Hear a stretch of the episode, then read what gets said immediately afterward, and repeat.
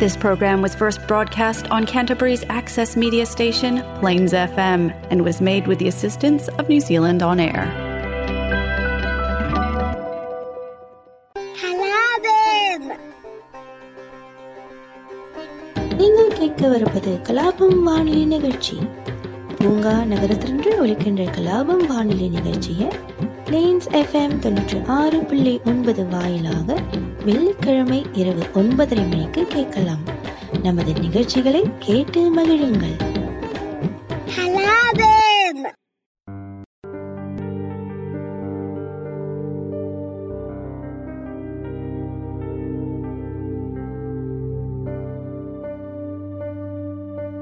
அகர முதல எழுத்தெல்லாம்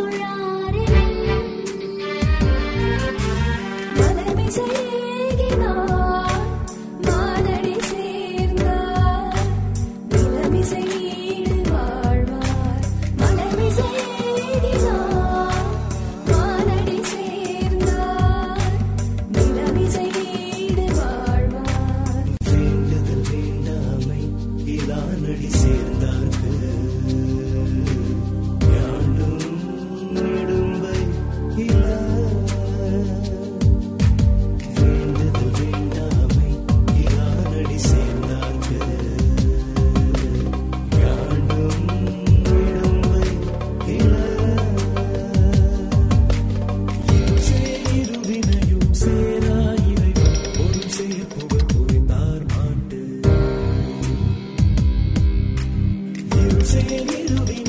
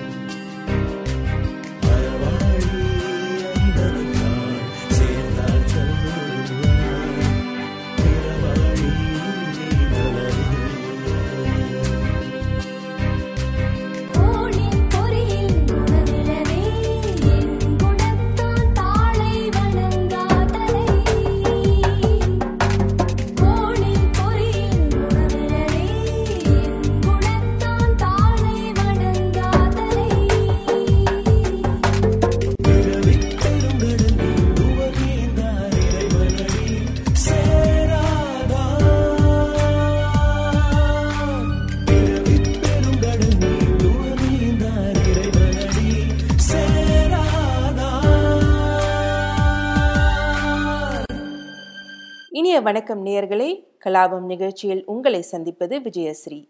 இன்று டிசம்பர் ஒன்பது இரண்டாயிரத்தி இருபத்தி இரண்டு கார்த்திகை மாதம் இருபத்தி மூன்றாம் தேதி திருவள்ளுவர் ஆண்டு இரண்டாயிரத்து ஐம்பத்தி மூன்று. இன்றைய நிகழ்ச்சியில் திருக்குறள் அதிகாரம் பதினொன்று செய்நன்றி அறிதல் குரல் நூற்றி ஏழு மற்றும் குரல் நூற்றி எட்டு படித்து பொருளை புரிந்து கொள்ளப் போகிறோம். முதலில் குரல் நூற்றி ஏழு. எழுமை எழுபிறப்பும் உள்ளுவர் தங்கன் விழுமன் துடைத்தவர் நட்பு. எழுமை எழுபிறப்பும் உள்ளுவர் தங்கன் விழுமன் துடைத்தவர் நட்பு. விளக்கம் தம் துன்பத்தை போக்கியவரின் நட்பை ஏழெழு பிறப்பிலும் நல்லவர் எண்ணுவர். தம் துன்பத்தை போக்கியவரின் நட்பை ஏழெழு பிறப்பிலும் நல்லவர் எண்ணுவர். இந்த குரலின் பொருளை விளக்கிச் சொல்லும் ஒரு காணொளியை இப்போது கேட்போம். விழுமம் துடைத்தவர் நட்பு. இந்த துன்பத்தை நீக்கினவருடைய அந்த நட்பினை எளிமையும் எழுபிறப்பும் உள்ளுவர். ஒரு உண்மையானவர்கள் நல்லவர்கள் வளையாபதியிலே ஒரு ஒரு சான்று எடுத்து காட்டுகிறார். நூல்களிலே எளிமை என்பது ஒருவன் ஒருவனுடைய பிறப்பிறப்பு வகை. இது ஏற்கனவே ஒரு குரல்லே ஏற்கனவே சொல்லிவிட்டார் புதல்வரை பெறுதல் என்ற அதிகாரத்திலே வருகிறது என்று நினைக்கிறேன். ஏழு வகையான பிறப்புண்டு அந்த பிறப்பு வரிசையெல்லாம் முன்னுக்கு உரையிலே ஒரு குரலிலே சொல்லி இருக்கிறார் அப்படி ஒவ்வொன்றிலும் ஏழு ஏழு வகையான பிறப்பு வகை உண்டு. அதைத்தான் எளிமையும் எழுபிறப்பும் என்று சொல்லுகிறார். ஒருவன் ஒரு காலத்திலே தனக்கு துன்பத்தை துடைத்தால் அந்த நன்றியை ஏழு வகையான ஏழு வகை பிறப்பிலும் ஒருவன் மறக்க மாட்டான். இந்த எளிமை என்பது நம்முடைய குரல்களிலே நம்முடைய அறநூல்கள் பலவற்றிலும் வருகிறது. அது அது பற்றி பலவிதமான சிந்தனைகள் பல பேர் சொல்லி இருக்கிறார்கள். நிச்சயமாக எது என்று சொல்ல முடியாது. ஆனால் என்ன நினைக்கிறார்கள் என்றால் ஒரு ஒரு ஒரு ஒரு மனிதனுடைய ஒரு குறித்த பிறவியினுடைய அடையாளம் ஏழு பிறவிக்கு தொடரும் என்கிறார்கள். இது நான் முன்பும் இங்கே சொல்லி இருக்கிறேன். அதாவது ஒரு தந்தை. அந்த தந்தையினுடைய சாயல் பிள்ளையிலே இருக்கும். பிறகு பேரப்பிள்ளையிலே இருக்கும். அப்படி எது வரைக்கும் போகும் என்றால் அந்த ஏழு தலைமுறை வரையும் அந்த தொடர்பு போகும். ஒரு ஒரு ஒரு ஒரு இப்போ நான் சொல்லுகிறேன் ஒரு முதல் தந்தையை வைத்துக் கொள்ளுங்கள். அவருடைய பிள்ளை பிள்ளை பிள்ளை பிள்ளை என்று.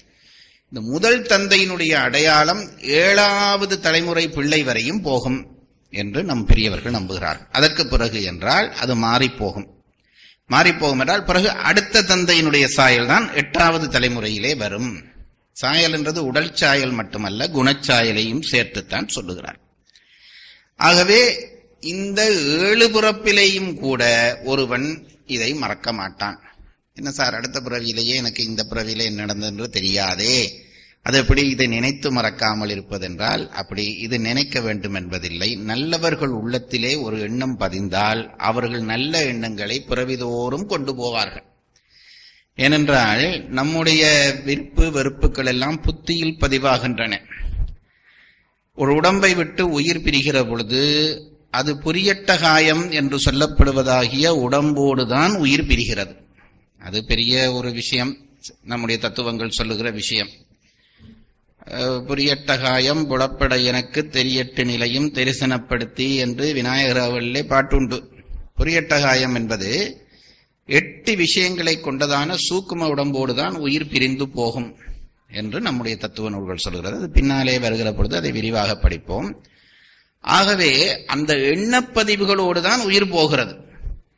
நாம் இதை ஒரு பெரிய விஷயமாக கருதினோமானால் ஒரு பெரிய விஷயம் ஐயோ இவன் இப்படி நன்றி செய்தானே என்று பெரிய விஷயமாக மனதிலே அது ஆழப்பதியுமானால் அது உயிரிலே தங்கி பல பிறவிக்கு போகும். அஹ், அவன் என்ன எனக்கு செய்தான் என்ற மாதிரி நேத்துவமானால் அது அழிந்து போகும். உயர்ந்தவர்களுக்கு நாம் செய்கிற உதவி அந்த கஷ்ட காலத்திலே உதவி செய்த அளவு அவன் எட்டு அடுத்த ஏழு பிறவியிலையும் எளிமையும் எழுபிறப்பும் அவர்கள் நினைத்திருப்பார்கள் என்று அந்த நன்றியினுடைய பெருமையை சொல்லுகிறார். துடைத்தவர் துன்பம் துடைத்தார் நட்பு. துடைத்தவர் நட்பு. அதை எப்படி சொல்லியிருக்க வேண்டும் என்றால் துடைப்பவர் நட்பு. துடைப்பவர் நட்பு என்று சொல்லியிருக்க வேண்டும் அல்லது துடைப்பார் நட்பு என்று சொல்லியிருக்க வேண்டும். துடைத்து இவர் என்ன சொல்கிறார்? இறந்த காலத்தில் அதாவது நாங்கள் முன்னுக்கு ஒரு குரலிலே படித்தோம் இறந்த காலத்திலே சொன்னால் அது விரைவு தோன்றச் சொல்லலாம். அதாவது ஒருவன் வெளியிலே நண்பன் வந்திருந்தோண்டு சினிமாவுக்கு போறதுக்கு வா வா என்று கூப்பிடுகிறான். இவன் சாப்பிட்டு கொண்டிருக்கிறான். இவன் என்ன பதில் சொல்ல வேணும்? வந்து விடுகிறேன் வந்து விடுகிறேன் என்று சொல்லணும். ஆனால் இவன் வந்துட்டேன் வந்துட்டேன் என்கிறான். வருகிறேன் வருகிறேன் என்று சொல்ல வேண்டியவன் வந்துவிட்டேன் வந்துவிட்டேன் என்று சொல்லுகிறான். இவன் போய்விட்டானா இல்லை. ஏன் வந்துவிட்டேன் சொல்கிறார் வேகமா வந்து விடுகிறேன் என்பதை குறிப்பதற்காக இறந்த காலத்தில் சொல்வது. இங்கேயும் இறந்த காலத்தில் சொன்னது விரைவு நோக்கி என்கிறான். துன்பம் துடைத்தவர் நட்பை நினைக்க சொன்னார்? அப்ப நினைச்சு கொண்டே இருக்கிறதா என்றால் நினைத்தல் என்ற சொல்லுக்கு என்ன அர்த்தம் என்றால் எனக்கு இவர் துன்பம் துடைக்கிறார். துன்பம் துடைத்த உடனே எனக்கு அந்த துன்பத் துடைப்பினாலே இவர் மேல் அன்பு வந்து விடுகிறது. அந்த அன்பு ஏழு பிறப்பும் தொடரும் என்று நினைக்க வேண்டுமே தவிர இதையெல்லாம் நினைச்சு கொண்டே இருக்க வேண்டும் அல்ல. இப்ப சில காதலன் காதலி பேசுகிற பொழுது ஏழு பிறப்பிலும் நான் உன்னை மறக்க மாட்டேன் என்கிறான் அல்லவா? என்ன அர்த்தம்? அன்பாய் இருப்பேன் என்று அர்த்தம். அது உ- உண்- உண்மையா பேசுகிறானோ பெய்யா பேசுகிறானோ ஏழு அந்த அன்பு நிற்க வேணும் என்று விரும்பி சொல்லுகிறான் அல்லவா? இதுவும் நன்றி துடைத்தாரை தன் துன்பம் துடைத்தாரை நினை என்றால் என்ன அர்த்தம்? அன்போடு அந்த ஏழுபுறப்பும் அவர்களை நினைத்துக் கொண்டது என்று அர்த்தம். பாருங்க முதல் மூன்று குரல் கொடுத்தவர்களுடைய சிறப்பு. அடுத்த ரெண்டு குரல் வாங்கியவர்களுடைய சிறப்பு. அடுத்த ரெண்டு குரல் நன்றி மறக்கலாகாது என்பதனுடைய பெருமை. அன்பு ஏழு பிறப்பும் தொடருமா என்று கேட்டால் தொடரும். இதெல்லாம் மிகைப்படுத்தி சொல்லப்பட்டதில்லை. நான் அதுக்கு உங்களுக்கு சான்று சொல்லுகிறேன். சில பேரை பார்த்த உடனேயே எங்களை அறியாமல் அவர்கள் மேலே ஒரு விருப்பம் உண்டாகிறது. உண்டாகிறதா இல்லையா? சில பேரை பார்த்த உடனேயே வெறுப்பும் உண்டாகிறது. ஏன் இந்த ஒரு காரணம் நான் முதல் தரம் சந்திப்பேன்.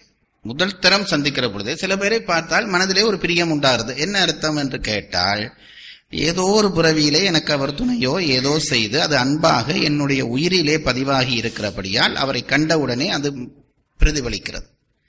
அதுபோலத்தான் ஒருத்தரை வெறுப்பென்றால் ஏதோ புறவியிலே இவருக்கும் எனக்குமான ஒரு பகை என் உயிரிலே ஆழ பதிந்து கிடந்தபடியால் இவரை கண்டவுடனே அது பதி அது நீங்க அது நான் எப்பவும் சொல்றேன் பாருங்க மனத்தராசு என்பது எப்பவும் சரியாத்தான் இருக்கும். அந்த உங்களுக்கு பிரியமானவர்களோடு பழகி பார்த்தால் பிரியமானவர்களாகத்தான் இருப்பார்கள். ஆகவே இந்த பதிவு இருக்கும் என்பதெல்லாம் விஞ்ஞானத்தால நிரூபணம் பண்ணி இதெல்லாம் கேட்கப்படாது. அனுபவத்தால நிரூபணம் பண்ணலாம். நமக்கு ஒருவரை பிடிக்கிறது. அதான் நான் எப்பவும் சொல்றேன். பல பேருக்கு பிடிக்கத்தக்கதாக வாழ்ந்தால் நீங்கள் நல்ல வாழ்க்கை வாழுகிறீர்கள் என்று அர்த்தம். நீங்கள் கேட்டுக்கொண்டிருப்பது கலாபம் வானொலி நிகழ்ச்சி. ஒரு பாடலுக்கு பிறகு அடுத்த குரலை பார்ப்போம். அரிதிலே அறத்தை ஊற்றி அறிஞனை கவிதையாற்ற வள்ளுவர் போற்றி. அருளிலே அமிர்தமூற்றி தமிழினில் உயரம் வாய்த்த திருக்குறள் போற்றி.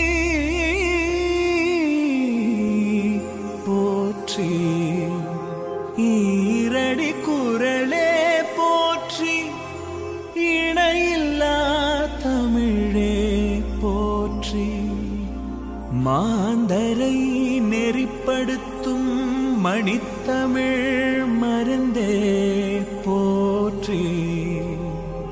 உயிர்களே பொதுப்படுத்தும்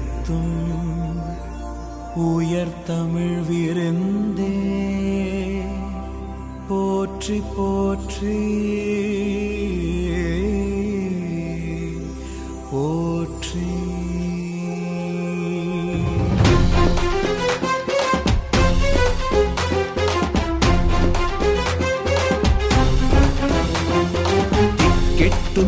கெட்டும் குரலெட்டும் படியெங்கும் தமிழ் சொட்டும் விசை கட்டி கொண்டோமே கொண்டோமே நடமிட்டும் அடவிட்டும் புகழ் முட்டும் குரல் சொல்லும் சதி தட்டி கொண்டோமே கொண்டோமே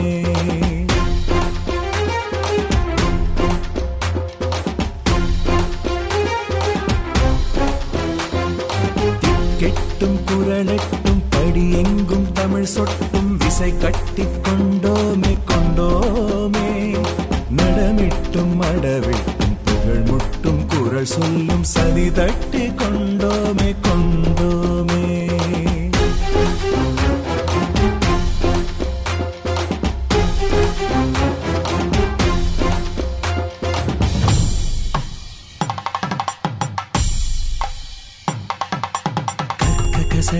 கற்பதை கற்ற பின் நிற்க அதற்கு தக கற்க கசடர கற்பவை கற்ற பின் நிற்க. அதற்கு தக கற்க கசடர கற்பவை கற்ற பின் நிற்க. அதற்கு தக திருக்குறள் படித்தால் உயிர் செடி துளிர்க்கும். திருக்குறள் குடித்தால் உயிரணு சிலிர்க்கும். ஒவ்வொரு குரலும் உயரிய மருந்து நித்தமும் விரும்பி அதன் வழி வாழ்வில் அழகாய் பொருந்து அதன் வழி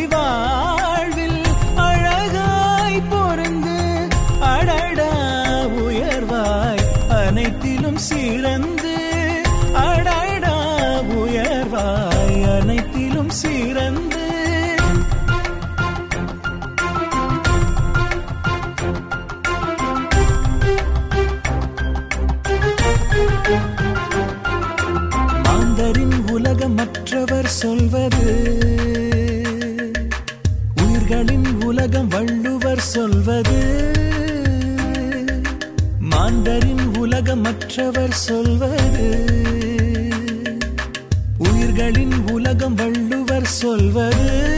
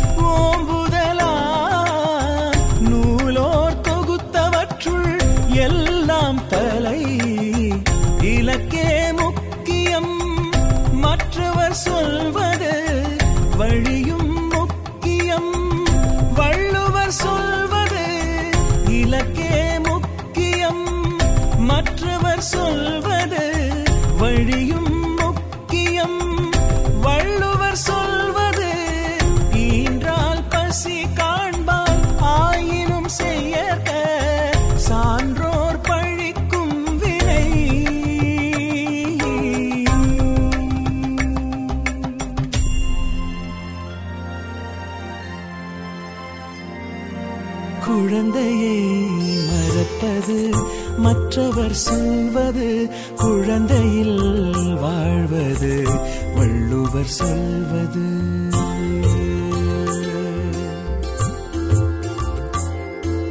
குழந்தையை மறப்பது மற்றவர் சொல்வது குழந்தையில் வாழ்வது வள்ளுவர் சொல்வது.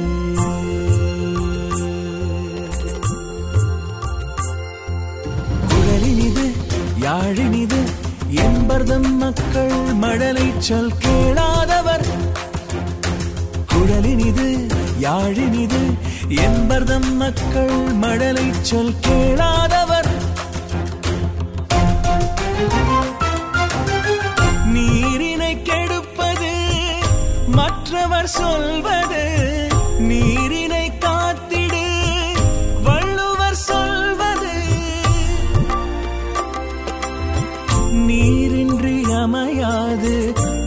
உலகினின் யார் யாருக்கும் வானின்றி அமையாது ஒழுக்கு.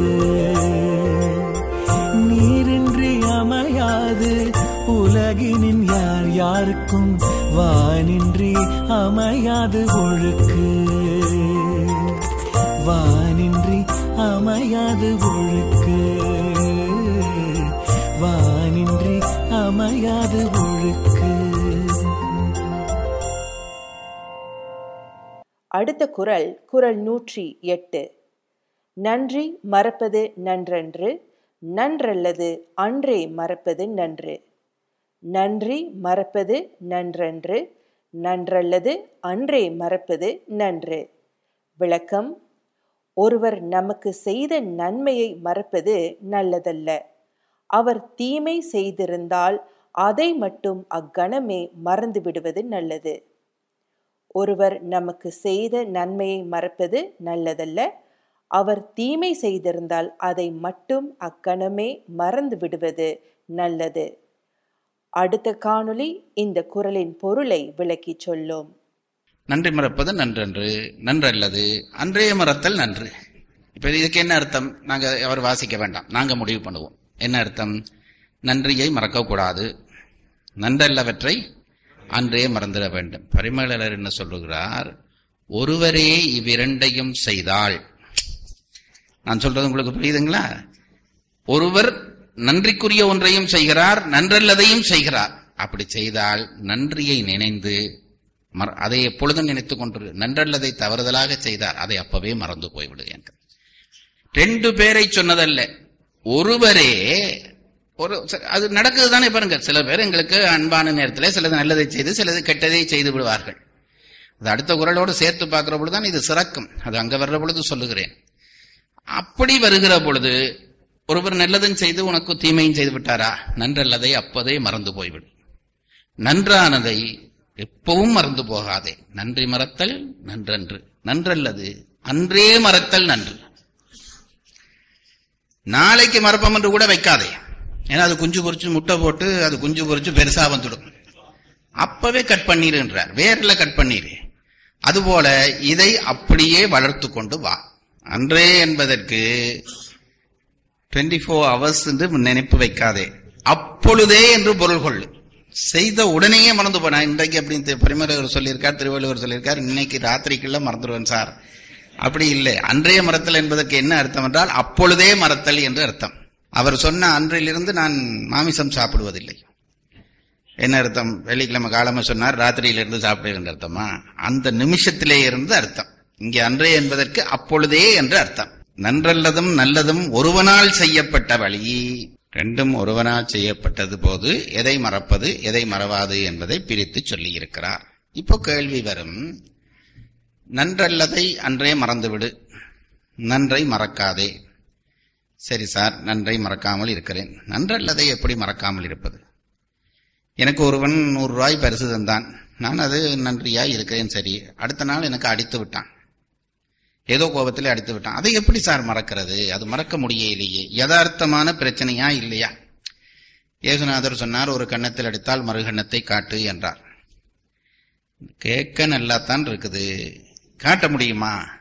காட்டுறதுக்கான வழியும் சொல்ல வேணுமே. நன்றல்லதை அன்றைய மற என்று லேசா சொல்லிவிட்டு போயிடலாம் நான் உங்களுக்கு ஒரு தீமை செய்கிறேன் நன்மையும் செய்கிறேன் தீமையை தானே அது மனதில் முன்னுக்கு அதுதானே வருகிறது மறப்பதற்கு என்ன வழி என்று சொல்ல வேணும். எவ்வளவு யதார்த்த புலவர் என்ற அடுத்த குரலிலே மறப்பதற்கான வழியும் சொல்லுகிறார் திருவள்ளுவர். மற என்று சொன்னதோடு நின்று இருந்தால் திருவள்ளுவர் பெரிய ஆள் இல்லை. மற தீமையை மற என்று சொல்லிவிட்டு எப்படி மறக்கலாம் என்பதற்கான உபாயமும் சொல்லுகிறார். அதுதான் இந்த குரல். கலாபம் நிகழ்ச்சி வரும் பாடலுடன் முடிவடையும். மீண்டும் நான் உங்களை அடுத்த வாரம் சந்திக்கிறேன். விடைபெறுவது விஜயஸ்ரீ. நன்றி வணக்கம்.